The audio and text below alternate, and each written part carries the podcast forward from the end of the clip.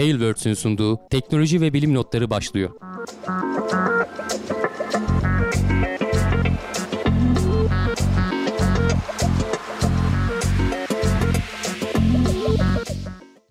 Teknoloji ve bilim notlarına hoş geldiniz. Ben Hamdi Kellecioğlu. Yine e, önemli bir gün olmasına rağmen yalnız bir şekilde buradayım. E, Cevdet benden soran arkadaşlar oldu. Cevdet benden birkaç saat önce bir canlı yayın yaptı. Önemli bir duyuru vardı. Biz de ayrıntılarını burada konuşacağız. O yüzden katılamadı aslında kendisi aramıza. E, her hafta olduğu gibi tabii ki e, bugünün önemli duyurusunun yanında bazı başka önemli başlıkları da toparladım. Bu hafta e, biraz uzay ağırlıklı haberler oldu. Onun dışında birkaç tane daha dünya ile ve işte e, insan metabolizmasıyla işte psikolojiyle ilgili haberler var ama e, biraz ağırlıklı olarak uzay haberleri oldu diyebiliriz. Sanki biraz da günün anlam ve önemine uyumlu oldu. Ama tabii ki önce kısaca bir korona haber şeylerinden, istatistiklerinden bahsedeceğiz. Bir BBC'nin bir anketini gördüm. Bu hayatımızı nasıl etkiledi? Biraz ondan bahsedeceğim çok kısa. Geçtiğimiz hafta içerisinde Oxford'un aşı çalışmaları bir, bir anlığına duraklatıldı. Bir acil bir durum yaşandı. Faz 3 çalışmalar yapılıyordu. Sonra tekrar başlatıldı. Ee, biraz ondan bahsedeceğiz. Ondan sonra da zaten e, bugünün önemli haberini Venüs'ün atmosferinde olası bir yaşam izinin kalıntıları bulunmuş olabilir. Ee, çok böyle olabilirli falan konuşuyoruz. Çünkü biraz böyle en direkt bir e, kanıt elimizde. Ayrıntılarından bahsedeceğiz. Ee, NASA'nın e, ilginç bir açıklaması oldu. Özel firmalardan ay toprağı satın almak istediğini duyurdu. Bu tamamen sembolik olarak bir şey olacak ki bu işlerin uzay ticaretinin önü açılsın. Hukuksal anlamda ne anlama geliyor falan bundan biraz bahsedeceğiz. E, gene aydan e, hep ara ara gündemimize geliyor. Bu ay tozları oraya gidilip yerleşildiği zaman e, nasıl e, kurtulunacak? Bu astronotlar işte ay yüzeyinde yürüyüş yaptıktan sonra bu tozlar elbiselerin üstüne inanılmaz bir şekilde yapışıyorlar. Onlardan nasıl kurtulacak? Bununla ilgili bir yeni bir çalışma yapılmış. Ondan bahsedeceğiz. Çin'in gizemli bir e, uzay uçağı diyelim. Uçtuktan sonra geri geliyor. Bunun Amerika'daki benzerlerinin bir benzeri olduğu söyleniyor Çin'de de. Ama açıklama yapmıyorlar. Çin'den haber almak çok zor. Sadece biz böyle bir şey yaptık. Uzaydan dünyaya döndü şeklinde bir açıklama var. Biz bulabildiğimiz bütün ayrıntıları konuşacağız. Ee, Insight'tan ilginç bir haber var. Mars'taki güneş tutulmasından elde ettikleri veriler e, ilginç e, kafaları biraz karıştırmış. Sebebini sonradan bulmuşlar ama e, oradaki ölçümlerin ne kadar hassas olduğunu anlatan bir haber aslında. Biraz ondan bahsedeceğiz. E, atmosferdeki karbondioksit miktarının artmasıyla bitkilerin büyümesi arasında bir orantı var. E, bunun aslında o kadar da iyi olmayabileceğini söyleyen araştırmalar var. Ondan bahsedeceğiz. Ondan sonra uyku düzeni e, her konuda önemli. Bağışıklık sisteminden tutun da pek çok e, uzun ömürlü yaşamaya kadar uykuya dikkat edin diyoruz. Aynı şey kilo vermek isteyenler için de geçerli. E, sebeplerini biraz anlatacağız. Son olarak da e, ağrı kesici olarak bayağı yaygın olarak kullandığımız parasetamolün e, insanlardaki risk alma isteğini arttırdığını, risk iştahını arttırdığını gösteren araştırmalar var. Bunun ne gibi sonuçları olabilir? Biraz ondan bahsedeceğiz. Araştırmaların yapılma şekilleri de ilginç. E, biraz da ondan bahsedeceğim. En çok onlar hoşuma gidiyor benim. E, uzmanların, bilim insanlarının bazı şeyleri test edebilmek için buldukları daha yani yöntemler e, bayağı eğlenceli okuyor, oluyor. Sonuçları kadar eğlenceli oluyor açıkçası bence. E, haberlere geçmeden önce şöyle son bir yorumlara bakayım. Bağlantı hızı iyi herhalde. Herhangi bir sıkıntımız yok. Yayına başlamadan önce bir internet bağlantı sorunumuz vardı ama şimdilik sorun yok. Bu arada hani bizim konumuz da doğrudan ilgili değil ama belki teknolojiyle ilgili olabilir diye e, haftalık gündemde Levent'le Murat ayrıntılı konuşacaktır. Nvidia'nın ARM'ı satın alma haberi geldi. 40 e, milyar dolar civarında. Bu da gerçekten önemli gelişmelerden biri. Teknoloji dünyasını, donanım dünyasını önemli değişikliklere neden olacak. Neyse ben o konuya çok girmeyeyim. Sadece teaser'ını yapayım. E, Murat'la Levent'in yayınlarını takip edin. E, şu BBC'nin şeyiyle başlayalım. Önce bugünkü korona e, istatistiğini gene kısaca bir vereyim. 14 Eylül 2020. Bugünkü vaka sayısı 1716. Hayatını kaybeden sayısı 63. Ee, her zaman dediğimiz gibi bu vaka sayıları artık bu doktorlar da biraz e, yavaş yavaş hastanelerindeki istatistikleri açıklamaya başladılar. Hani inşallah başlarına bir iş almazlar. Sağlık Bakanlığı'nın falan bir yaptırımıyla falan karşı karşıya kalmazlar ama buradaki sayıların tam da öyle olmadığını gösterir gibi sonuçlar var. Tabi bilemeyiz hani ne kadar güvenilir. Sosyal medyadaki bilgileri her zaman söylüyoruz. Biraz dikkatli bakmakta fayda var. Ama geçen hafta konuşmuştuk. Ee, yıllık bazda ölüm oranlarındaki artışlara falan baktığımız zaman şu ana kadar açıklanan rakamlardan sayılardan çok daha fazla olduğu görülüyor. Ee, neyse bunu geçelim. Biz koronanın hayatımıza etkilerinden bahsedelim. BBC'nin e, Türkiye'nin de olduğu için de pek çok ülkede yaklaşık 27 ülke galiba bir araştırma yapmış. 30 bin insana sormuşlar. Hayatınızı ne kadar etkiledi diye. Ee, hani hep konuşuyoruz ya hepimiz aynı gemideyiz işte salgın vurduğu zaman herkesi vuruyor falan diye. Ee, ama e, bu araştırmanın sonuçlarından çıktığı üzere e, salgın vurduğu zaman e, fakirleri daha fazla vuruyor. Zenginler gene bir şekilde kendini kurtarıyor. Ee, şöyle Türkiye 27 ülkenin ortalamasına bakarsanız şu en üstteki bir kere Türkiye en çok etkilenenlerin olduğu birinci sırada geliyor. Yani bu kadar ülke arasında Endonezya, Meksika ile çok yakınız. Ee, Kenya bile bizden daha iyi durumda görünüyor. Bu tabii ki insanların algısı bir yandan da hani doğrudan böyle olmuştur diyemiyoruz. Çünkü insanlara sorulan sorulara alınan cevaplarla alakalı bir şey. Beni çok etkiledi diyenler Türkiye'de hani %75'lere geliyor. İşte orta seviyede etkiledi diyenleri eklediğin zaman rakamlar %90'lara yaklaşıyor. İşte biraz etkiledi diyenleri de topladığın zaman yani et, hiç etkilenmeyenler yüzde 1-2 falan seviyelerinde Türkiye'de. Bu işte fakir ülkelerde, gelir dağılımı bozuk ülkelerde bu oranlar çok daha yüksek. Zaten şöyle ülkelere baktığınız zaman göreceksiniz. Aşağı doğru indiğimiz zaman en altta Almanya'yı görüyoruz. Almanya'da beni çok etkiledi diyenler gerçekten az. Herhalde oradaki o sosyal devletin e, katkısıyla mı oldu artık bilmiyorum ya da belki de vatandaşların hani böyle afetler karşısında gösterdikleri direnç daha yüksektir. E, belki onunla alakalı olabilir. E, bu istatistikle bu yazıya bakın ilginç bilgiler var. Gene bir başka ilginç bilgi şeye göre de bölmüşler. Kuşaklara göre de bölmüşler verilen e, cevapları. İşte Z kuşağı, milenyum kuşağı buna ben de dahilim ve X kuşağı daha eski, daha yaşlılara göre çok daha fazla etkilendiklerini söylüyorlar. Bu işte Z kuşağı kimler oluyor? 90'ların ortasından 2010'lu yıllara kadar doğmuş olanlar. E, milenyumlar 80'lerden 90'ların ortasına kadar doğanlar. X kuşağı denilen 65 ile 80 arası doğanlar. Ondan öncekilerde işte baby boomer denilen bu 40'larda doğup da 65'lere kadar 2. Dünya Savaşı'ndan sonra özellikle nüfusun çok artmasına e, sağlayan bu baby boomer kelimesi de oradan geliyor zaten.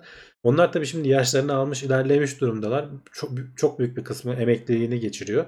Belki hani emeklilik kesintileri falan yaşanmadığı için işten çıkarma vesaire gibi dertleri olmadığı için e, ya da bilmiyorum belki de 2. Dünya Savaşı'nın böyle ağır şartlarını gördükleri için bu salgın falan gibi şeyler onlara ıvır zıvır çerez gibi geliyor olabilir. E, ama onun dışında hani çalışan seviyede olanlar e, işini kaybedenler oldu. Ya özellikle hizmetler sektöründe e, turizmin vesairenin falan nasıl etkilendiğini hepimiz biliyoruz işte. E, uzunca bir süre e, kuaförler kapalı kaldı, berberler kapalı kaldı. Sinema salonları falan gerçekten çalışmıyorlar şu anda. Orada çalışan gişesinden tut da temizliğini yapan pek çok görevli şu anda işsiz kalmış durumda. Devletlerin onlara sağlayabildiği yardımlarla ayakta durmaya çalışıyorlar. E bu da her geçen gün daha zor oluyor. Yani devletin sağladığı para hiçbir şey değil.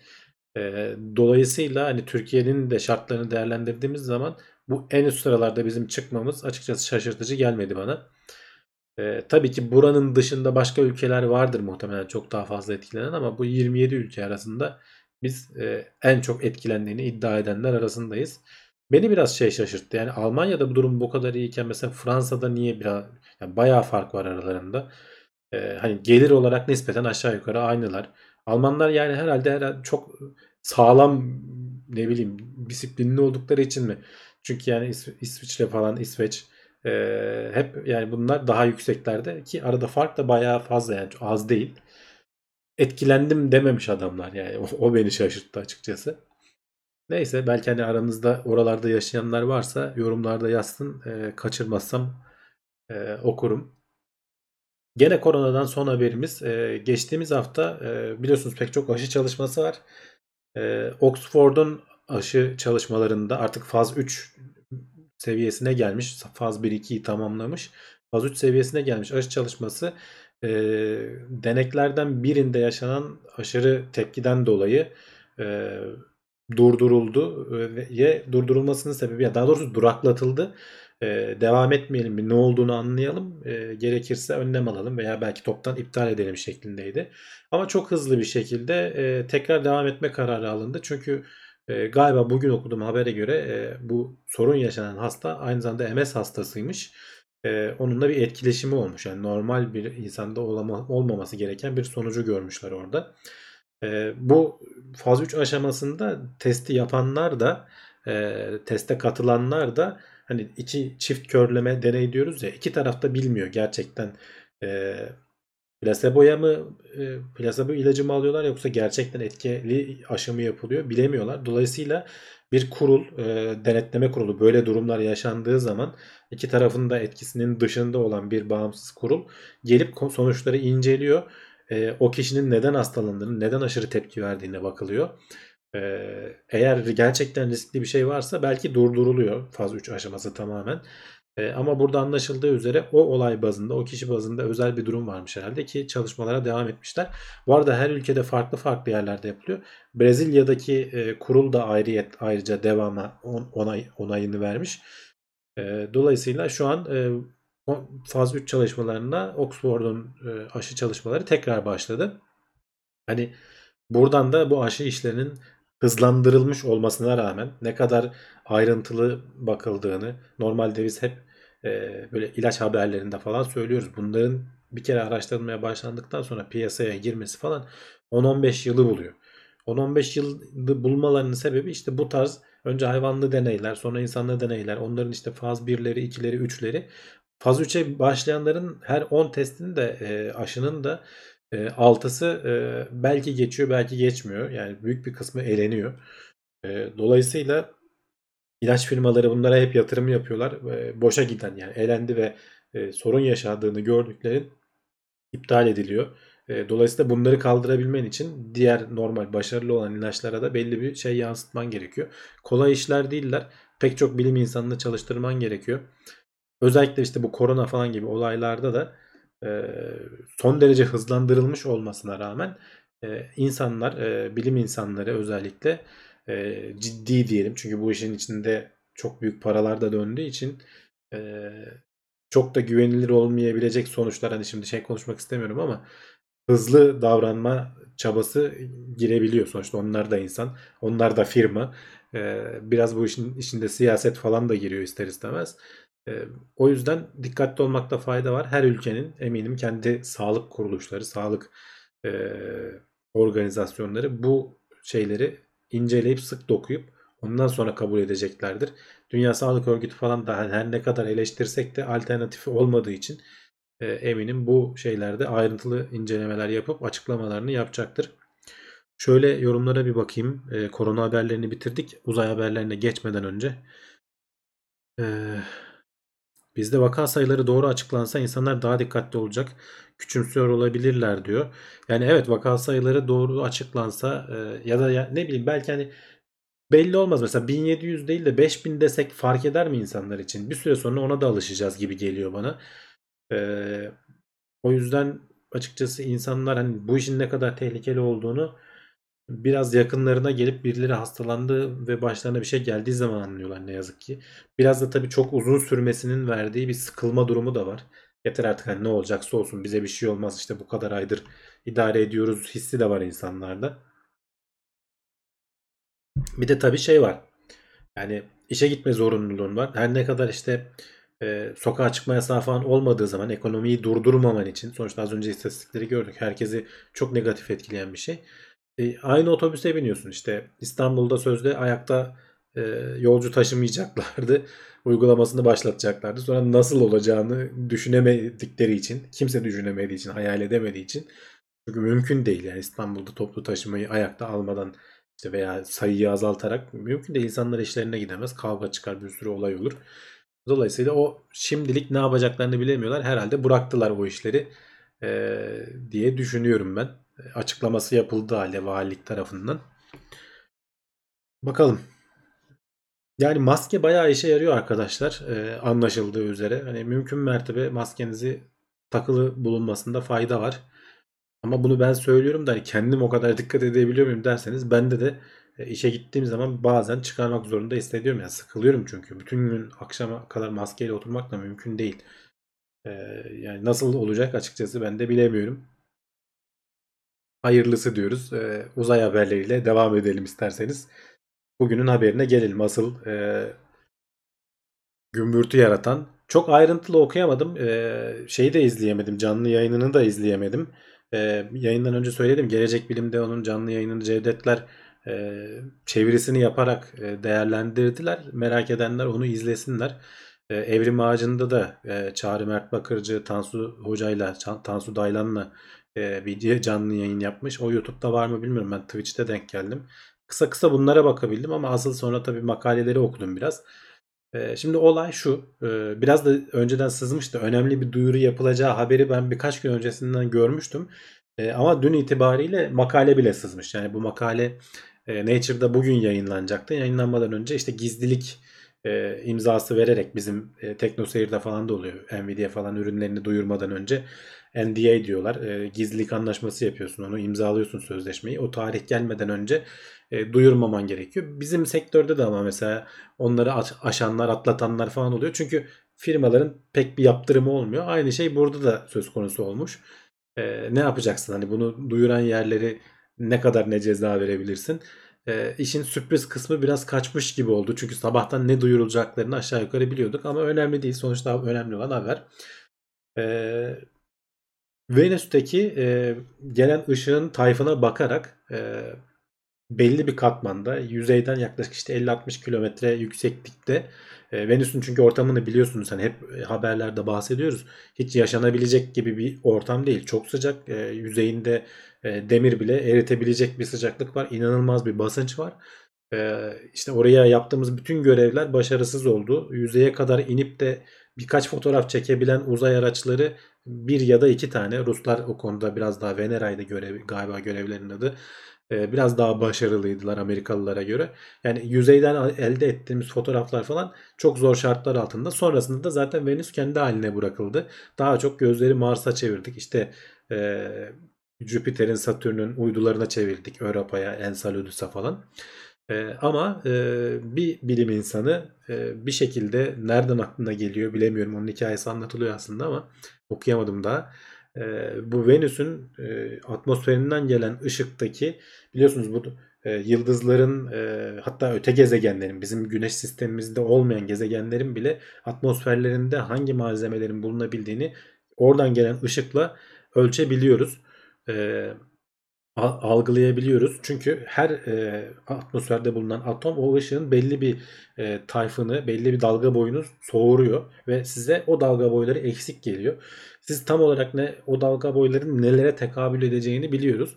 Burada da söz konusu olan e, madde fosfin denilen e, bir madde e, aslında son derece zehirli. Dünya üzerinde de bulunuyor. Hem kimyasal yollardan elde edilebiliyor hem de biyolojik yollardan elde edilebilen bir madde.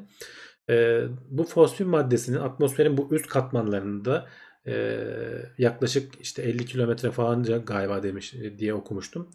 E, sıcaklıklar 30 derecelere falan düşüyor.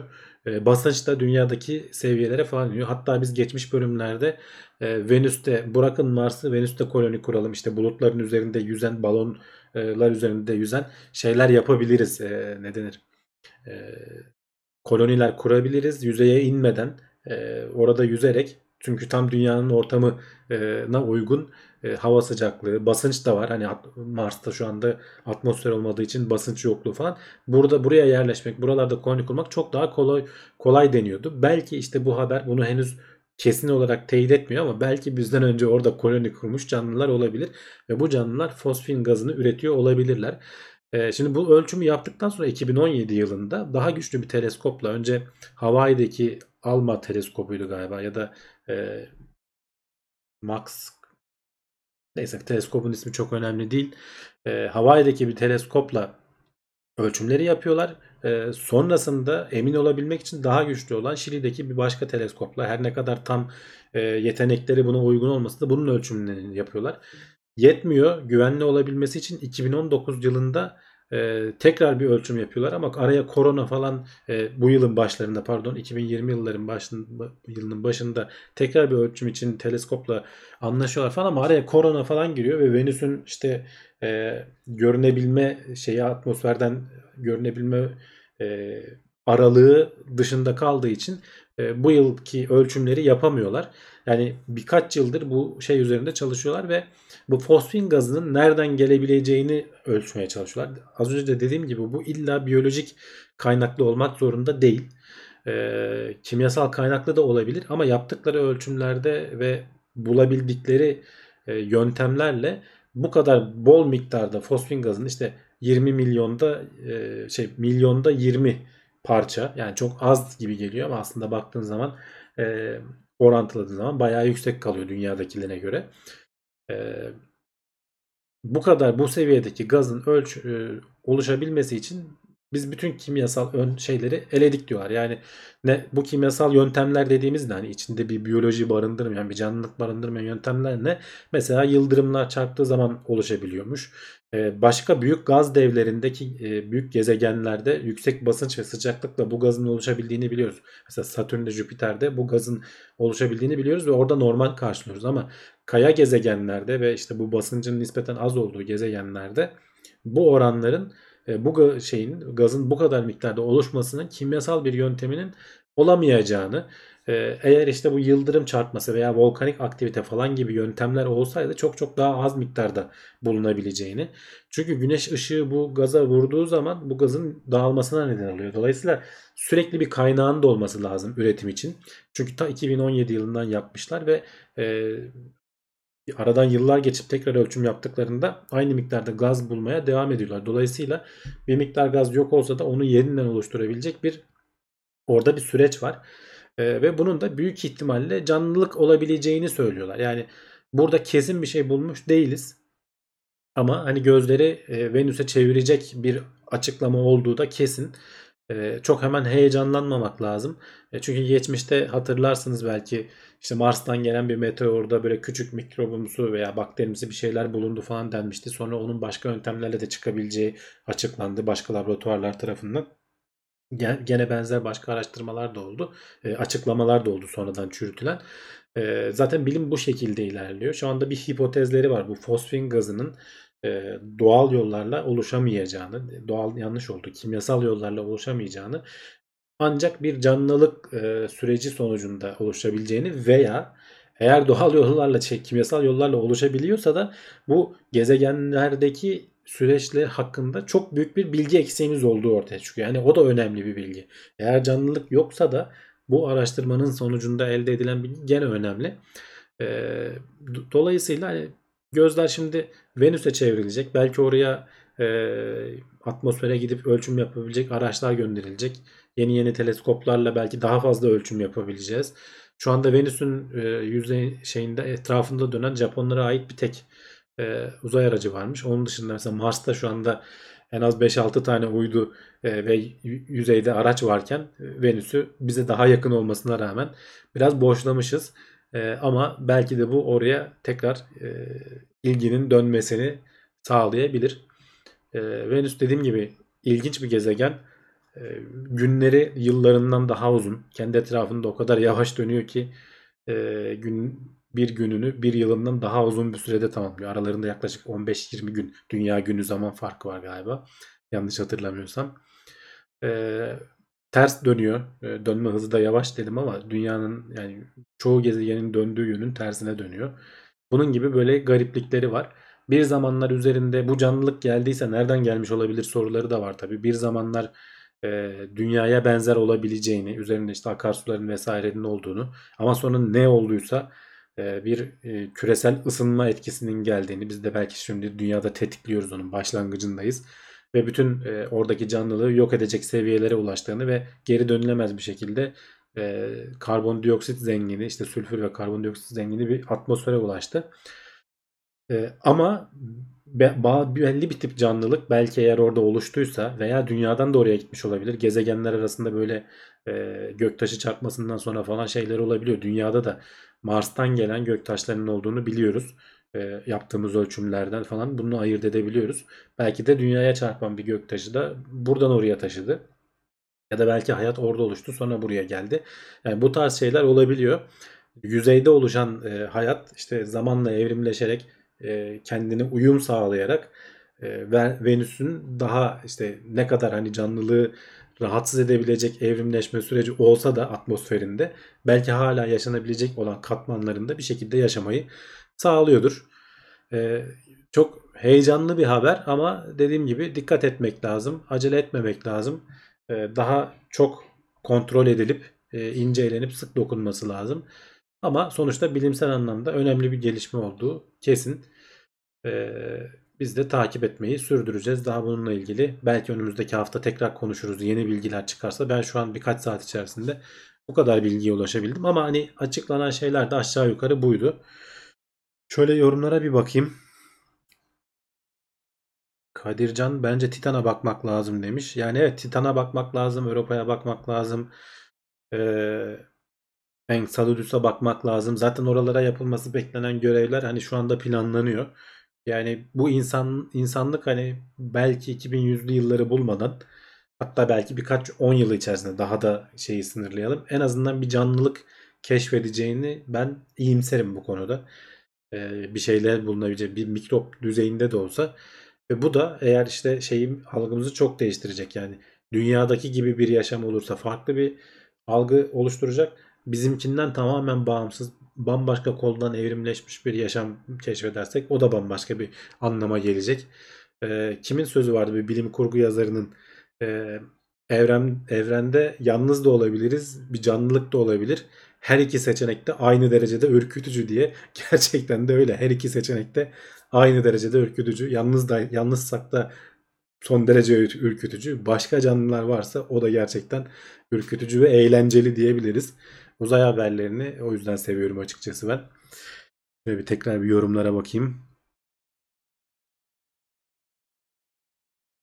Yani geçtiğimiz hafta mesela şey haberi de vardı. Buraya eklemedim. Biraz fazla e, teorik kaldığı için. E, güneşin içerisinde bizim anladığımızın dışında bir canlılık türü de gelişiyor olabilir diye e, gene bilimsel bir makale bir dergide yayınlandı. E, canlılık dediğimiz şey illa bizim dünyadakine benzer olmak zorunda değil. Ee, biz tabii hep bunu gördüğümüz için önümüzde tek örnek bu olduğu için hep buraya e, dönüp buradakine benzetmeye çalışıyoruz gördüğümüz her şeyi ama belki de güneşin içinde çekirdeğinde yaşayan e, çoğalan kendi kendini üreten farklı bir formda bizim algılayamadığımız şu anda göremediğimiz ölçemediğimiz bir formda canlılık olma ihtimali var.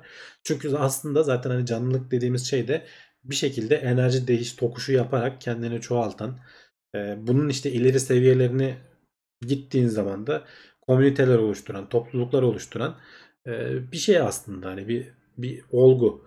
E, bu illaki bizim dünyadaki gibi karbon temelli olmak zorunda değil. Bunu hep bilim kurgu e, yazarları, bilim insanları falan da söylüyor. Ama bulursak da çok büyük ihtimalle karbon karbon temelli bir şey bulacağız. Bunun hani dünyada karbon temelli olmasının da sebepleri var. Çünkü kimyasal olarak en uyumlu e, pek çok bileşik yapabilen bir element. Silikon da biraz öyle. E, dolayısıyla bu ikisi arasında zaten çok büyük oranda duruyor e, araştırmacılar. Bu bunları araştırmalarının sebepleri de var. Hani tamamen dünyadaki gördüğümüz tek örnek olduğu için değil. Jüpiter manzaralı ev güzel olur demiş İbrahim Şen. Eğer radyasyona karşı bir örnek bulabilirsen e, tabii ne kadar uzaktan baktığına bağlı. Hani buradan baktığımız zaman Jüpiter manzarası var. Şu nokta kadar görünüyor ama görünüyor sonuçta. Yakınına gidersen radyasyondan yanma ihtimalin var. Arthur C. Clarke demiş. Evet o lafı söyleyen. Bilim kurgu dediğim doğru. Bazen isimler konusunda çok iyi değilim. Hatırlayamıyorum. Ama hani işin özünü anlamak zaten yeterli anladım. Söyleyebileceğim kadarıyla. Güneşin çekirdeğinde canlı varsa bile biz nasıl tespit edebileceğiz? Şu anki teknolojiyle edemeyeceğiz ama belki günün birinde onları da tespit edebilecek bir teknoloji geliştirebiliriz. Neden olmasın? Belirli oranlarda canlılık özelliği gösteren kristal mineral yapılar var kendi kendini çoğaltan. Evet yani e, tam canlı diyemesek de işte virüsler mesela yani sonuçta çoğaltıyorlar kendi metabolizmaları olmasa da çoğalıp bir şekilde veya virüslerin de öncesi işte bu DNA vesaire falan gibi iplikçiklerin bazı e, kimyasal yapıların kendi kendini çoğaltabildiğini biliyoruz. Bunlara tam anlamıyla canlılık diyemiyoruz ama e, çünkü bir bir metabolizm olması gerekiyor. Onun tanımında bile biliyorsunuz biz geçmişte pek çok bölümde konuştuk. Onun tanımında bile tartışmalar var. Neyse biz devam edelim isterseniz. İlginç haberlerimiz devam edecek. Bu canlılık konusu e, bitmez. Gene ilginç bir haber. E, NASA'nın bu hafta açıklamalarından biri. Diyor ki e, bir özel bir firma çıksın aydan e, az da olsa istedikleri de çok bir şey değil 50 gram 500 gramlık bir toprak parçası toplasın. Hatta dünyaya getirmesin bile orada bıraksın ama bize satsın haklarını satsın. Bunu istemelerinin sebebi de NASA'nın şey yaratmak örnek yaratmak. Yani bu özel sektörün önünü açmak için hani hukuksal olarak biz konuştuk biliyorsunuz bir ay anlaşması var 1969'larda olan sonra onun bir yenilenmiş anlaşması var. 1960'larda imzalanan anlaşma Amerika'da Rusya'da imzalamış. Bu anlaşmanın sonucu olarak devletler toprak iddia edemiyor. Ee, dünya dışı işte ayda vesaire falan gibi gezegenlerde. Ama e, burada bir açık var. Biz bunu ayrıntılı konuşmuştuk. E, ticari firmalar hak iddia edebilirler. Daha doğrusu hani toprak benimdir demezler ama bu toprağı işleyebilirler. NASA'nın yöneticisi falan da zaten bunu söylüyor. E, mesela açık okyanuslar kimsenin değil. Sonuçta uluslararası sular diye bir şey var. Kimseye ait olmayan e, okyanusta çıkıp balık avlayabiliyorsun ve bu balığı satabiliyorsun diyor NASA'nın yöneticisi. Ay da aynı şekilde e, kimseye ait olmasa da buraya göndereceğimiz e, bir özel sektör burada madencilik faaliyeti yapabilir. Çünkü aslında bunu yapmalarının sebebi sadece dünyaya bir şeyler taşımak değil. E, oradan elde edilecek şeyleri dünya taşımak değil. Biliyorsunuz bu Artemis projesi 2024 yılında her ne kadar yapılabilir mi emin olmasam da belki biraz gecikecektir ama e, Ay'a insan indirmek istiyorlar tekrar uzun bir aradan sonra. E, ve hatta sonrasında belki Ay'da bir üs kurulacak hem yörüngede hem yüzeyde. Dolayısıyla e, ayın güney kutbunda da bol miktarda su olduğu biliniyor. İşte buranın su, oksijen, oksijen kaynağını, buradaki astronotların ihtiyaçlarını karşılamak için bunları kullanabiliriz. Şimdi bunu kullanmaya başladığın zaman ki hep de NASA özel firmaları öne çıkarıyor biliyorsunuz bu e, SpaceX, işte Blue Origin falan gibi firmalardan e, Ay'a iniş aracı tasarlamaları istenmişti. Galiba en son 3 firma mıydı, 4 firma mıydı neydi onlar bir finale kaldı. Onlar arasından birilerini seçecekler. Onun dışında gene yörüngede falan e, hep özel firmalar. Fırlatma için de özel firmaları kullanmayı tercih ediyor NASA. Böylesi daha verimli oluyor anlaşılan. E, aynı şekilde oradaki e, madenleri işleyip e, dünyaya belki dünyaya getirecek uzun vadede. Çünkü dünyaya getirmek biraz pahalı bir şey. E, bazı uzmanlar diyorlar ki ta 2100'lü yıllara kadar aydan getirebileceğimiz hiçbir şey dünyada daha şey olmayacak, değerli olmayacak. Dünyadan elde edebileceğimiz e, çok daha ucuza elde edebileceğimiz yöntemler olacak. E, yani kimse diyor 30-40 yıl en az e, şeye kadar zamana kadar bu konuda telaşlanmasın. Ama dediğim gibi sonuçta oraya gidip de orada bir üs kurmak istiyorsanız oranın taşından toprağından yararlanmak çok mantıklı. Buradan su oraya taşıması falan çok dertli bir şey olacağı için. Dolayısıyla NASA şimdiden böyle bir örnek olsun. İnsanların özel sektörün önü açılsın. Biliyorsunuz 2015 yılında Barack Obama imzalamıştı. Ticaret yapabilir e, Amerikan firmaları diye. Geç 2019'da mı 17'de mi e, Trump da şey imzaladı. E, bunun önünü açan, yapılsın şeklinde açan. Yani Amerikan firmaları e, uzay madenciliği falan konusunda bir şeyler yapacaklar. Tabii ki diğer ülkelerde geri kalmayacak. İnşallah biz de geri kalmayız. Çünkü gidişat bu yönde. E, en azından treni kaçırmamak lazım. E, bunun ön şeyini açmak için de az önce dediğim gibi önünü açmak için de özel sektörden sembolik de olsa satın almak istiyorlar. Dediğim gibi toprağa getirmeyin bile diyor. Gidin orada kazın. E, orada işte bir şeyin içine koyun biz sonra başka görevlerde onu alırız diyor. Sadece 50 gram 500 gram bize bunu satın e, şeklinde bir açıklama yapıyor NASA. Bakalım e, hangi firma bunu atlayacak. Çünkü sonuçta dünyaya getirmesen bile e, oraya aracı göndereceksin. Yüzeyde bir şeyler kazacaksın pahalı süreçler. Yani ucuz bir şey değil. Bir bir miktar milyon dolarlar harcamak lazım yani. Kim yapacak bilmiyorum ama iyi reklam olacağına eminim. Belki Elon Musk atlar SpaceX çünkü sonuçta yüzeye bir şey indirme, e, Starship'i indirme planları yapıyor. Belki onlardan önce diğer e, Blue Origin'in falan tasarımları belki yüzeye inecektir. E, onlar belki yaparlar. Yani reklam olması açısından çok büyük bir şeye gerek yok. Belki bu e, yüzeye çakılan Space IL miydi İsrailli firmanın e, birkaç yüz milyon dolara mal olmuştu. Belki öyle bir şey e, gönderilip aydan işte size topladık buraya koyduk kenara diye e, belki kamerayla falan da çekilip şey yapılabilir. Nasıl da ama öyle çok büyük paralar harcamayacaktır. Hani birkaç 50, 50 bin dolar civarı bir kaynak ayırdık diyor. Sen oraya göndereceğim birkaç yüz milyon dolarlık. E, bunun karşılığında ya iyi reklam yapacaksın ya da işte sana başka bir getirisi olacak. Herkes de kolay kolay cesaret etmeyecektir diye düşünüyorum. Böyle yorumlara bakayım bundan. Uzay Ajansı kuruldu ama ses seda yok. Evet Uzay Ajansı bizde biraz geç kuruldu. Yani kolay kolay bu görevlere çıkacak kadar daha henüz birikimimiz yok. Biz uyduları kendimiz yapıp kendimiz fırlatabilecek kapasitemizi geliştirsek yeterli. En azından küçük çapta olanları. Helyum 3 getirsinler diyor. Evet yani o da konuşuluyor. Helyum 3 de e, ayda bulunan şeylerden biri. Eee Starship gitse bir ton getirir. Evet Starship gitse bir ton getirir. Ee, ama dünyaya indiremez. Zaten sorun orada. Starship'in ay için tasarlanan e, versiyonu e, dünyanın yörüngesinden bir kere atıldıktan sonra geri girmemek üzere tasarlanmış. E, ayakları vesairesi falan var. E, Ay'a iniyor. Sen o tekrar gelip dünyanın yörüngesinde bekleme şeyine geçiyor dünyadan fırlatılan şey, tankerlerle tekrar yakıt alıp tekrar işte yolcuyu aldıktan sonra tekrar Ay'a gidecek. Yani sürekli uzayda kalacak şekilde tasarlanmış bir araç. Ee, şu an için öyle tabi e, özel firmalar SpaceX özellikle sürekli tasarım değiştirdiği için ne olacağını bilemeyiz. Belki çok daha iyi bir şey bulurlar. E, alaşım bulurlar veya işte mühendislik şeyi yaparlar. Değiştirirler fikirlerini artık dünyaya inebilecek bir şey yaparlar. Aydaki suya el koyarsa özel firmalar. İşte el koyamıyorsun. E, sen işleyip şey yapıyorsun. Kullanıyorsun ama yanına başka bir firma gelip o da işlemeye başlarsa ne olur falan bilemiyorum açıkçası. Hani bunun hukuku da yavaş yavaş oluşacak. E, ihtiyaç duydukça ortaya çıkacak. Çünkü hani uzayda da tepişip kavga etmek istemezsin. Son derece e, zaten doğa ortamıyla savaşıyorsun orada. E, son son derece düşman bir ortam var. Bir de sen risk alıp e, orayı iyice hani ölümünü hazırlamak istemez kimse. Dolayısıyla özel firmalar o kadar büyük milyon dolarlar yatırım yaptıktan sonra mutlaka anlaşarak bir şekilde çözüm yoluna giderler diye düşünüyorum. Ama tabii insanoğlu bu belli olmaz.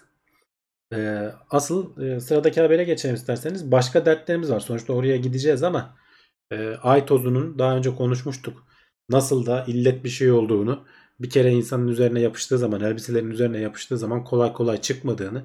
Çünkü doğal yollarla e, dünyadaki gibi bir erozyon olmadığı için parçacıklar çok böyle kenarları sivri, yuvarlatılmamış oluyor. Herhangi bir rüzgar veya su erozyonuna maruz kalmadığı için biraz işte mikroskopta büyütülmüş halini görüyorsunuz. Bütün parçalar çok köşeli. Dolayısıyla hem bir yerlere çok takılabiliyorlar hem de sürekli atmosferden süzülmeden güneş ışığına e, maruz kaldıkları için e, negatif yüklü olarak geliyorlar ve dolayısıyla elektrostatik olarak şurada güzel bir kedi resmi koymuşlar onu göstereyim. E, kedinin üzerine yapışmış bir sürü şu paketleme köpüğünü görüyorsunuz. Bu elektrostatik etkiyle ayın tozları da aynen böyle astronotların üstüne yapışıyor. Sonrasında temizlemek mümkün olmuyor. Bunu nasıl temizleriz diye çalışırken elektron demeti denilen veya işte elektron ışını diyebileceğimiz bir yöntemle e, bu tozların yapıştığı yeri negatif yüklü hale getirebiliyorlar e, bilim insanları. Dolayısıyla şurada videosu da var onu da hatta bir yandan oynatayım. E, dolayısıyla tozlar yüzey, yüzeyden elektrostatik etkiyle kendi kendini itiyor zaten. Ve bu şekilde e, tozların %75-85 oranında e, temizleyebildiklerini söylüyorlar. E, ama tabi geriye gene kalan e, az bir miktar değil ama artık onları da başka yöntemlerle artık fırçalama mı olur, yıkama mı olur veya işte giydiğin dış ortam elbisesini tamamen dışarıda bırakıp hiç temizlememek mi olur? Ee, uzay şeyin ayakkabılarını çıkar da gir gibi böyle elbiseni çıkar da gir gibi bir ortam mı yaparlar artık nasıl yapılır bilmiyorum. Ee, çünkü bu e, tozlar e, Apollo astronotlarında falan bayağı e, işte göz yaşarması, burun akması falan gibi böyle alerjik etkiye falan da şey oluyorlar. Hani bir kere bulaştığı zaman bir kere böyle puf diye etrafa falan yayılırsa yandın yani çok eziyetli şeyler. Ee, dolayısıyla hani oraya gideceğiz. Bir de işte bu ortamda daha yüzeydeki tozla bile uğraştığımız ortamda kimse kolay kolay kavga etmek, e, riskli işlere girmek istemeyecektir. E, birbirlerine zarar vermek istemeyecektir. İnsanlık bu, bu tabii benim hani umuyorum diye devam ettiğim bir şey. İnsanlık kardeş kardeş çözecektir diye umuyorum bu işi. Çünkü başka dertler var. Hani tuzumuz kuru olsa tabii ki birbirimizi yeriz ama orada başka sıkıntılarla mücadele ediyoruz bir yandan. Komşu komşunun külüne mu- muhtaç durumu olacak yani biraz ayda. Bakalım yorumlarda bir şey var mı? For All Mankind diye bir dizi vardı. Evet. E, ABD Çin değildi ama ya Rusya'ydı Alper. E, Rus, güzel bir dizi. izleyin. E, eğer Ruslar daha önce çıksaydı Ay'a e, Amerika nasıl bir tepki verirdi falan gibi e, bir kurgulama üzerine kurulmuş. Ben bayağı keyif alarak izledim. Astronotların eğitiminden tutun da işte pek çok bir kadın astronot göndermeye kadar e, pek çok şey var. E, dizide konu işleniyor. Ee, inşallah devamı da gelir. Daha bir sezonu yayınlandı. Yaklaşık 10 bölümdü galiba. Ee, izlemenizi tavsiye ederim. Sürekli aydan konuştuk. Şimdi e, sıradaki habere geçelim. Gene uzayla ilgili bir haber. Ee, az önce Çin dedik. Çin'le ilgili bir haber. Şimdi Amerika'nın şu önce videoyu gireyim. Amerika'nın bir e, gizemli uçağı vardı. Böyle gittiği zaman 2 sene falan uzayda kalan sonra yüzeye dönen e, askeri amaçlı kullanılan X-37B diye bir uçak. E, uzay uçağı bu. Yani bayağı bildiğiniz yörüngenin dışına çıkıyor. Uzayda dolaşıyor ve sonra tekrar dünyaya geri gelebiliyor. Aynı şey gibi zaten şekli de benziyor. E, bu uzay mekikleri gibi. Dünya üzerinde böyle uzay uçağına sahip olan çok az ülke var. E, uzay mekiğini az önce söyledim. Arkada bakın görüntüde geçti. E, Amerika var. E, Rusların bir uzay mekiği var. Buran diye ismi bir kere dünyanın yörüngesine çıkmış, iki tur atmış, sonra dönmüş. Sonra 1988 yılında sonra e, işte Rusların ekonomik krizi nedeniyle bir daha hiç görev alamamış bildiğim kadarıyla. Şimdi bunların arasına e, Çin de katıldı. Amerika da işte uzay mekiklerinden sonra uzunca bir süre ara vermişti. 2000'li yıllardan sonra e, bu X-37B e, uçağı 5 kere falan gitmiş orada. Gerçi bir gittiği zaman bayağı uzun kalıyor. Şimdi Çinliler de bir açıklama yaptılar. Bizim de uzay uçağımız bu arada ne görüntüsü var? Bu ekrandaki görüntü falan hani tamamen temsili. Ne görüntüsü var ne fırlatma şeylerini falan paylaşıyorlar. Tamamen gizli. 4 Eylül'de gönderdik. 6 Eylül'de başarılı bir şekilde 2 gün uzayda kaldıktan sonra geri döndü diyorlar. Bu gördüğünüz resimler falan e, temsili zaten Amerikan şeyinin resmini görüyor, görüyoruz. E, başarılı bir şekilde görevini gerçekleştirdi. İşte bu bizim uzay çalışmalarımız açısından bir milat. Artık dünyadan işte uzaya gönderiyoruz. Geri geldiği zaman e, başarılı bir şekilde yörüngeden geri e, geçip dünyaya dönen araçlarımız var falan gibi açıklamalar yapıyorlar ama işte Çin'in bu şeyini hiç sevmiyorum. Sürekli e, bir şeyler yapılıyor. Sürekli bir fırlatma var. Habire bir Çin haberi görüyorum şeylerde. E, ama yani bilgi falan o kadar az oluyor ki içinde. E, çoğu askeri amaçlı fırlatma oluyor zaten. Bir de bazı haberlerde de sürekli Çin'le ilgili şey haberi çıkıyor. İşte fırlatılan e, şeyin e, parçası, roketin parçası işte okulun yanına düştü. Yok e, kasabaya düşüyordu neredeyse denize düştü falan gibisinden. Hani bir gün birinin başına bir bela açacaklar. Bu olmasın diye yeni bir e, deniz üzerine bir platform inşa etmeye e, başlamışlar. Deniz üzerinden fırlatmalarını yapacaklar e, bazılarını en azından. Çin tabi kocaman bir ülke olduğu için her her tarafından ayrı e, fırlatma rampaları vardır. Ama bir kısmını herhalde çünkü nereye göndermek istediğinize göre bu uyduları belli enlemlerde fırlatmak daha verimli olabiliyor. Yoksa çok fazla şey roket yakıtı falan kullanmanız gerekebiliyor. Türkiye'de o yüzden mesela çok şanslı değil. Bizim de istediğimiz her yöne Türkiye üzerinden fırlatma yapmamız pek mümkün değil diyorlar. Dolayısıyla hani başka ülkelerle anlaşmamız, anlaşmak zorundayız. Ee, işte mesela 5A'ydı galiba Falcon 9 roketiyle fırlatılacak e, Florida'dan. E, Çin'le ilgili haber de bu. Yani tekrar kullanılabilir bir uçağı e, şey yapmışlar. Başarılı bir şekilde denemişler. İki gün uzayda kaldıktan sonra dünyaya dönmüş. Ama hiç ne görüntü var ne bir şey var. Tamam Amerika'da bu X-37B'yi uzunca bir süre paylaşmadı. Ama aradan hani bel- belli bir zaman geçtikten sonra e, bilgiler açıklanıyor. Çin'de o da yok. Biraz ketum davranıyorlar. E, bizim gibi yayınlarında işine gelmiyor bu tabii ki. Neyse inşallah daha fazla bilgi şey yaparız. Ne kadar çok rekabet olursa o kadar iyi bizim için. Ee, böyle yorumlara bakayım. Uzay savaş uçağı demiş Kibar Konan.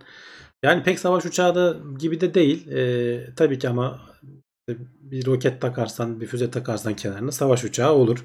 Ya da kamikaze gibi kullanırsan bir şekilde savaş uçağı olabilir. Ama dediğim gibi uzayda pek buna insanlar şey yapacak gibi değiller. Ee, Çin'in en batısı Almanya'ya Pekin'e olduğundan daha yakınmış. Doğrudur. Yani bayağı e, büyük bir ülke. Şey yapmıyoruz, fark etmiyoruz ama e, o yüzden de biraz aslında çok fazla farklı kültür var. Bazı Çince, hani biz Çince deyip geçiyoruz ama birbirlerini anlayamadıklarından falan bahsediyorlar. Hani bir tarafı, her tarafı farklı. O yüzden sürekli tarihsel olarak bir bölünme korkusu var onlarda da. O yüzden de hep böyle bir baskı e, rejimi e, ayakta tutuyor diyorlar. Bu bölünme korkusu. E, zaten hani bir ucunda da Uygurlar falan olduğunu düşünürseniz e, ilk fırsatta onlar zaten ayrılmak falan düşüneceklerdir. Dolayısıyla böyle kendince bir iç politik durumları var. Neyse biz uzay haberlerine devam edelim. Bu ilginç bir haber. E, ölçümlerimizin ne kadar hassas olduğu ile ilgili bir haber aslında. Insight biliyorsunuz bu hep delici ucuyla e, yılan hikayesine dönen delici ucuyla gündeme geldi. Ondan yeni bir haber yok. E, hala e, kendi kendine gidebiliyor mu onu deniyorlar. Çok yavaş ilerliyor süreç. E, ama üzerindeki diğer enstrümanlardan biliyorsunuz bir sismograf da götürdü ve üzerinde e, işte sıcaklığı ölçen, atmosfer basıncı ölçen falan başka enstrümanlar da var. Şimdi e, Mars'ın uydusu Phobos ve Deimos var. Phobos bayağı yakın. Büyük olan galiba Phobos. Mars'a bayağı yakın. 6000 kilometre falan. Hani bizim e, ayımızın 384 bin kilometre uzakta olduğunu düşünürseniz 6000 kilometrenin bayağı yakın olduğunu e, anlayacaksınız. Ve e, 7,5 saatte bir falan e, dün şeyin Mars'ın etrafında dönüyor. Dolayısıyla bir Mars gününde neredeyse 3 kere falan e, tur atıyor şeyin etrafında. Mars'ın etrafında. E, bu e, her geçiş esnasında da çok kısa da bir olsa yakın olduğu için güneşin tamamını kaplayamıyor. Çok kısa da bir olsa 30 saniye kadar da sürse bir şey oluyor. Ne denir? E, güneş tutulması oluyor. E, ve bu e, Insight'ın e, cihazları tarafından ölçülebiliyor. Ölçüm aletleri tarafından ölçülebiliyor. Tabii ki güneş yani tamamını kapatmıyor dedik ama güneş ışığının e, Insight'ın üzerine düşen güneş ışığının yaklaşık %40'ını falan etkiliyor, engelliyormuş. Dolayısıyla e, güneş panellerinin e, akımı düşüyor. Bunu hemen ölçebiliyorlar. E, aynı şekilde manyetik alanda da bir değişiklik oluyor. Bu biraz güneş panellerinin akımıyla alakalı olduğunu söylüyorlar. Hani beklendik bir etki. Ama hiç beklemedikleri bir etki şeyi çok çok küçük de olsa sismografın belli bir yöne doğru e, eğildiğini, onun iğnesi var herhalde. Onun bir belli bir yöne doğru eğildiğini fark ediyorlar. Bu acaba neden olabilir? Acaba bir yanlışlık mı var falan. Önce e, ölçümlerini tekrar bakıyorlar ama az önce dediğim gibi sürekli üzerinden geçtiği için 3 kere falan aynı ölçümü görünce bunun bir yanlışlık olmadığını, sismografta bir etki e, elde edildiğini görüyorlar. E, bu diğer depremlere benzeyen bir etki değil. E, başka şeyleri de tabii ki gene aynı bu Venüs haberinde olduğu gibi acaba bu sismografın bağlı olduğu kablo gerildi de e, o mu etkiliyor falan diye bakıyorlar ama kablodan dolayı olsa e, eğilme ters tarafa doğru olurdu gibisinden bir sonuç çıkarılıyor. E, en sonunda e, sıcaklık farkı şimdi güneş e, tutulması olduğu zaman dünya üzerinde de e, sıcaklık farkından dolayı böyle bir atmosferdeki o güneşin gölgesinin geçtiği şey ayın gölgesinin geçtiği yerlerde sıcaklık birkaç derece düştüğünden hemen bir e, rüzgar esintisi vesaire falan gibi olaylar olması normal. Ama burada süre çok kısa sürdüğü için ve işte gölgenin etkisi o kadar fazla olmadığı için gerçi gene %40 az bir etki değil. Bunun sonucu olur mu olmaz mı onu düşünüyorlar ama 3 kere ölçüm yaptıktan sonra bundan emin oluyorlar. Çok hafif e, gölge geçerken yüzeyin e, farklı alanlarının farklı şey olması, soğuması e, yüzeyde farklı bir e, eğime neden oluyormuş ve çok küçük de olsa böyle hani bir bozuk para düşünün onun kenarındaki iki atomun e, kenara hareket etmesi gibi yani böyle üzeri eksi 8'lik falan bir etkiden bahsediliyor. Onu ölçebilecek hassaslıkta bir alet var yani şu anda şeyin üzerinde. Buna benzer örnekler dünyada da yaşanmış. E, Almanya'daki bir e, ölçüm merkezinde, ölçüm istasyonunda teknisyenlerden biri şeyi açık unutmuş. Lambayı açık unutmuş. E, sismografın o işte odasında mı diyelim yalıtılmış izole odasında. Onun o lambanın oluşturduğu ışık bile sismografta uzunca bir süre gürültüye neden olmuş. Bulana kadar bayağı zaman harcamışlar. Şimdi burada da işte bu şeyin ölçümü yani Phobos'un şeyden geçerkenki ölçümü güneşin önünden geçerkenki ölçümü çok hassas da olsa çok küçük de olsa sismografta bir etki yaratabiliyor ve biz bunu ölçebiliyoruz. Bunu ne için kullanabiliriz diye so- sorarsanız şimdi Mars'ın içeriğiyle hakkında bilgi elde etmek, etmek istiyoruz. Şimdi bu Phobos gitgide Mars'a yaklaşıyor. Her yıl bir buçuk santim falan civarı gitgide yaklaşıyor. Bir yerden sonra Mars'ın bu çekim kütle etkisiyle parçalanıp Mars'ın etrafında bir şey oluşturacağı, aynı Venüs'ün şey Satürn'ün halkası gibi bir halka oluşturacağı söyleniyor. Ve en sonunda muhtemelen onlar ufak ufak da olsa belki tekrar birleşip bir küçük uydu olur. Bir kısmı Mars'ın üzerine düşecektir falan. Bu yani gelecek nesiller çok uzun vadede Phobos'u belki göremeyecekler Mars'ın etrafında. Bunun yaklaşmasının e, üzerindeki dinamiğinden şeyi algılayabiliyoruz. Mars'ın içeriğinden sıvı olup olmadığını, sıvıysa ne kadar sıvı veya katıysa niye sıvı değil. Yani bu Phobos'un davranışını ne kadar iyi ölçersek bu konudaki edinebildiğimiz bakın ne kadar dolaylı bir bilgiden bahsediyoruz. Aynı Venüs haberinde olduğu gibi bu fosfin son derece dolaylı bir şekilde işte ışığın kırılımından ölçülüyor da onun e, sebep olabileceği falan. Yani o kadar hassas noktaya geldik ki artık dünya üzerinde bilim insan insanlarının ölçümleri e, çok küçük şeylerden çok uzun e, şeylere ulaşılmaya çalışılıyor. Burada da böyle bir durum söz konusu. Teknolojimiz ciddi anlamda gelişmiş durumda. Şöyle yorumlara bakayım.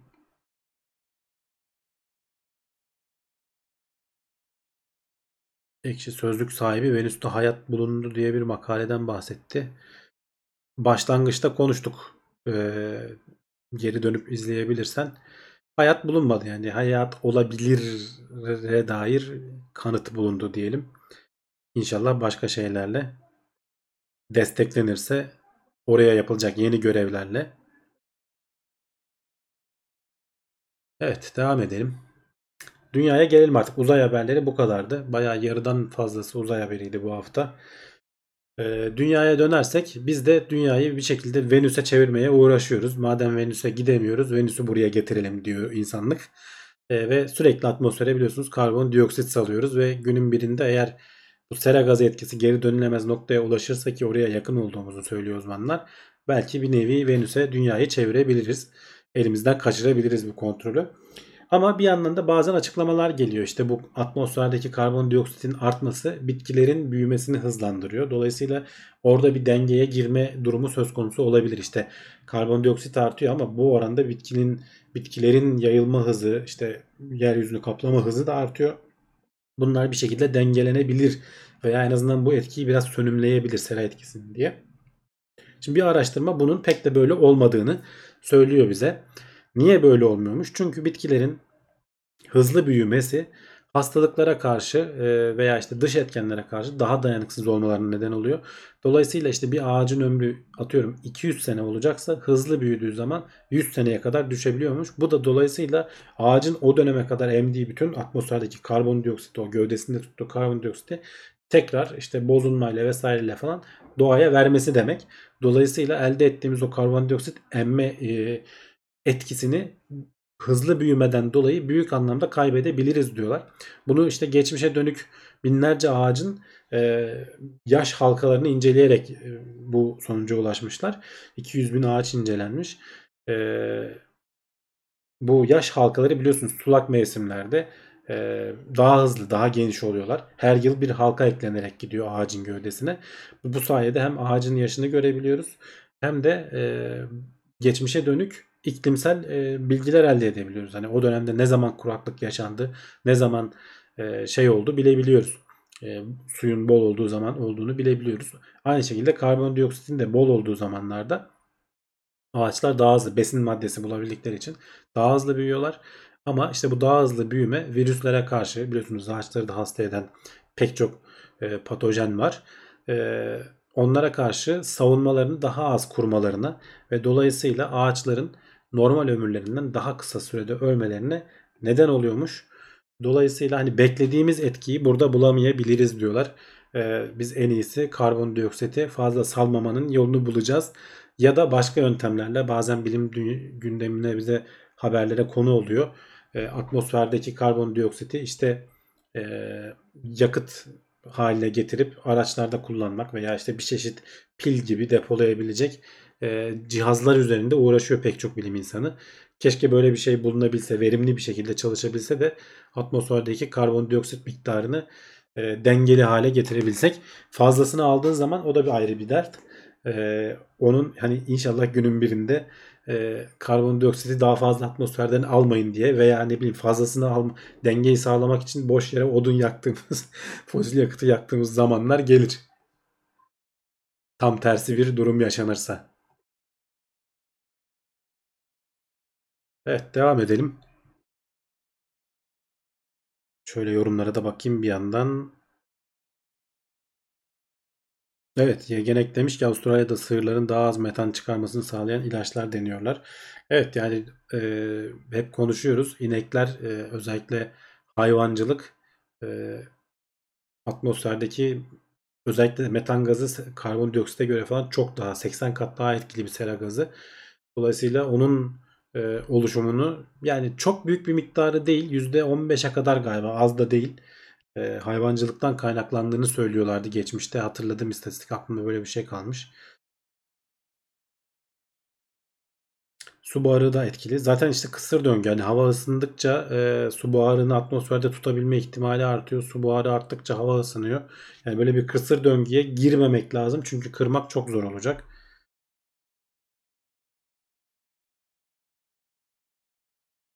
Füzyon ve elektrikli araçların gelişmesi bu sorunu çözebilir. Evet çözebilir büyük oranda. Ama e, sadece bu değil sanayinin pek çok alanında sonuçta yakıt olarak doğalgaz falan kullanılıyor.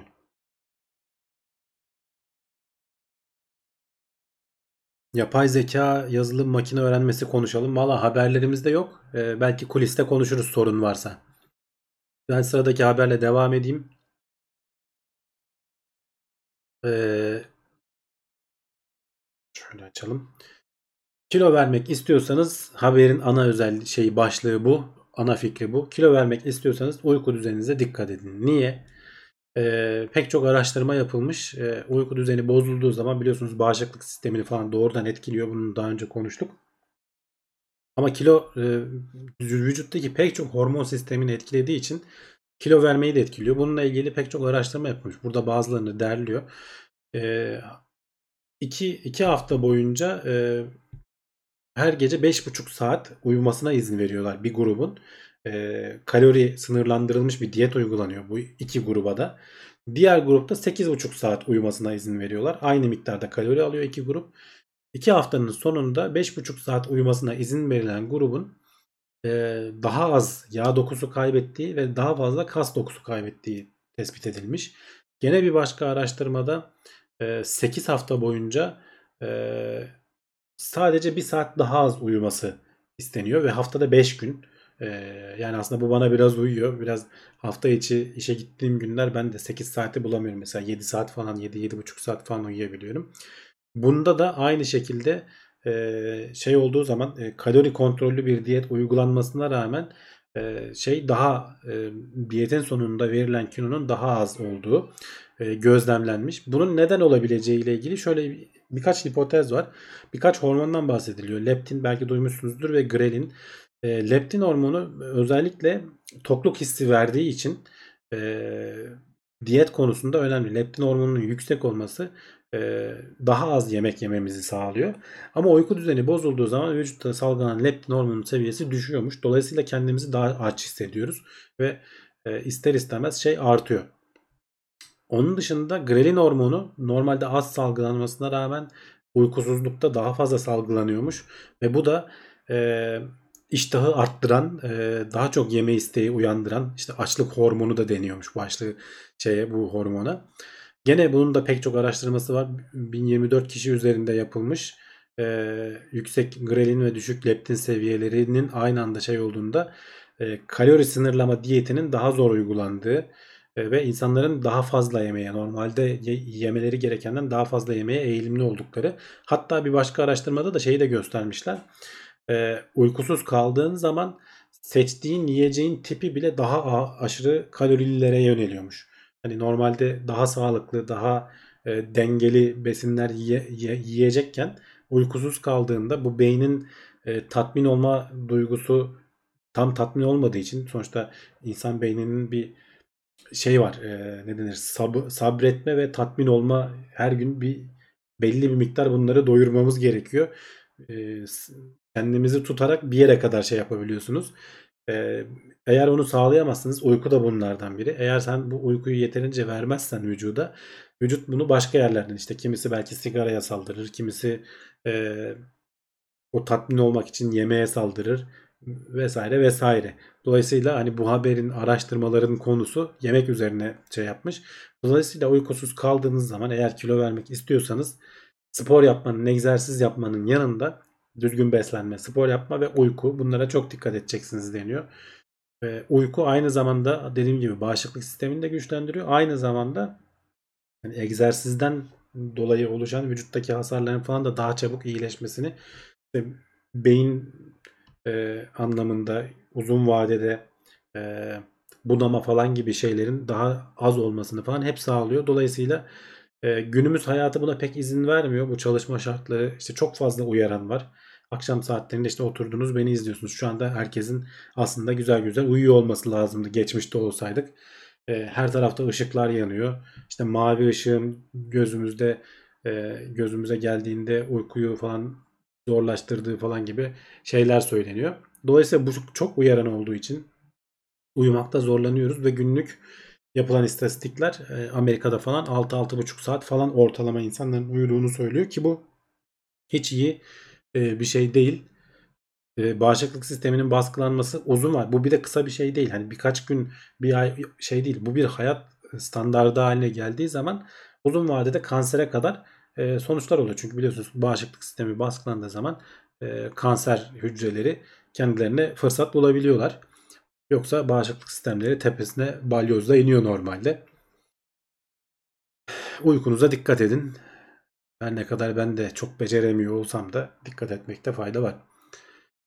Ee, bu arada az önceki söylediğim etkilerin hani diyet etkilerinin hafta sonu ekstra uyuyarak tamamlanmadığı, e, onu karşılamadığı söyleniyor. Başka araştırmalarda hafta sonu uyumanın avantajlarından e, hiç yoktan iyidir deniyor tabii ki ama gene de tam karşılamıyor. Günlük uykuyu almak gibi olmuyor. Sıradaki bir başka ilginç haberle devam edelim. Ee, sık kullandığımız ilaçlardan biri ağrı kesici olarak Türkiye'de de bayağı kullanılıyor. Parasetamol. Ee, hangi ilaçlarda? Minoset'te ve Parol'de var galiba. İşte bir de bazı soğuk algınlığı ilaçlarında var, da var. Bu Tylenol falan gibi e, semptomatik grip falan tedavilerinde kullanılan ilaçlarda falan da var. E, parasetamol e, insanların risk iştahını arttırıyormuş. Daha fazla risk alıyormuşuz kullandığımız zaman. Bununla ilgili şöyle ilginç bir deney yapmışlar. 500 üniversite öğrencisine bir kişinin günlük alabileceği tek bir dozda en çok alabileceği dozu vermişler. 1000 miligram. Yani 1 gram ediyor. Parasetamol vermişler. Sonrasında bunlardan şöyle bir simülasyon oyunu oynamaları istiyorlar. Ekranda bir balon var. Düğmeye bastıkça balonu şişiriyorsun. Ama belli bir yerden sonra balon patlıyor ne kadar çok düğmeye basarsan sana o kadar çok para veriyorlar. Ama patlatırsan para alamıyorsun. Dolayısıyla tam bir böyle ne kadar risk alacağını ölçmek istedikleri güzel bir deney. Ee, burada parasetamol alanların e, almayan kontrol grubuna göre çok daha fazla kere balonları patlattıkları dolayısıyla risk algılarının arttığı söylenmiş, gözlemlenmiş. E, bunun tabi açıklamalarında doğrudan şey demiyorlar. Hani doğrudan risk e, alma iştahı artmıştır demiyorlar. Belki şu da olmuş olabilir. Bu da çünkü makul bir açıklama. Riskten dolayı oluşan anksiyeteyi algılamayı azaltıyor olabilir diyorlar. Dolayısıyla hani dolaylı yoldan riski arttırmış oluyor ama açıklaması bu olabilir. Çünkü başka araştırmalarda şey de gözlemlenmiş. Empati yeteneğini biraz azalttığı. Bu tabi anlattığım şeyler çok küçük miktarda hani öyle tamamen seni böyle e, hemen apartmanın tepesinden bungee jumping yapacak noktaya getirmiyor yani bir parasetamol ama sonuçta bu çok yaygın kullanılan e, herkes tarafından kullanılan ve reçetesiz satılan bir ağrı kesicinin içinde var olan bir şey. Dolayısıyla bunun gibi pek çok ilaç var. Bunların ne gibi sonuçları olduğunu bilemiyoruz. Bunlara dikkat etmemiz lazım diyorlar. E, araştırmada e, şeye de bakmışlar. Hani bu balonu patlatmanın yanında anket de veriyorlar ve hani ne hissettiğini öğrenmeye çalışıyorlar. İşte ne kadar risk alabilirsin falan gibi başka sorularla falan da bunu destekliyorlar. Dolayısıyla e, bu hani 500 öğrenciden işte herhalde yarısını falan parasetamol etkisiyle daha riskli işlere kalkıştıklarını gözlemlemişler. Dikkat edin. Ee, hani bu hemen az önce de dediğim gibi kullanmayalım anlamına gelmiyor ama ihtiyacınız yoksa e, gereksiz yere de çok küçük çok hafif ağrınız varsa da şey yapmayın ama sonuçta şu anda mesela işte bir korona salgını var. Orada kullanılan onun, onun oluşturduğu o kas ağrıları veya basit bir gripte oluşturulan kas ağrılarında doktorlar hemen parasetamol verip e, en azından ağrıyı, hastalığı hafif geçirmeni sağlamayı, e, seni rahatlatmayı sağlamayı istiyorlar. Ama bunun da e, böyle yan etkileri olabiliyor. Böyle bu haftayı da bu ilginç haberle bitirmiş olduk. Şöyle bakalım. Yegenek demiş ki parasetamol alıp psikopata bağlamak. Evet yüksek parasetamol alıp ölebilirsin çok yüksek alırsan. Sonuçta onun da bir doz aşımı durumu vardır mutlaka. E, parasetamol Latin şarkı sözleri gibi değil mi demiş ki var Conan. Hakikaten öyle. E, kaygıyı azaltıcı etkisi olabilir mi? Evet zaten az önce ondan bahsettim. Ansiyeteyi de azaltıyor. Dolayısıyla o balon patlayacak işte parayı kaybedeceğim kaygısı olmuyor. Daha böyle bir vurdum duymaz oluyorsun. Dolayısıyla daha fazla belki de risk alıyorsun. E, açıklama olarak o da olabilir diyorlar. Hani riski doğrudan arttırmak yerine risk iştahını doğrudan arttırmak yerine riskin sonucunda ortaya çıkacak negatif hissi azalttığı için de insanlar bunu buna kapılıyor olabilir. Bunun daha ayrıntılı araştırılması lazım tabi. Şimdi haberleri bitirdik. Ee, şöyle yorumlara bakacağım ama e, isterseniz şeye geçelim. E, kulis bölümüne geçelim. E, orada her türlü konudan sorularınızı cevaplamaya devam edelim. Haftaya gene buradayız. E, canlı yayına katılın. E, kuliste böyle soru cevap bölümleri oluyor. Podcast'ta olmayabiliyor bunlar. E, özellikle pazartesi akşamları saat 10'da oluyor yayınımız. Canlı olarak katılmanızı tavsiye ederim. Önümüzdeki hafta görüşmek üzere. Kendinize iyi bakın.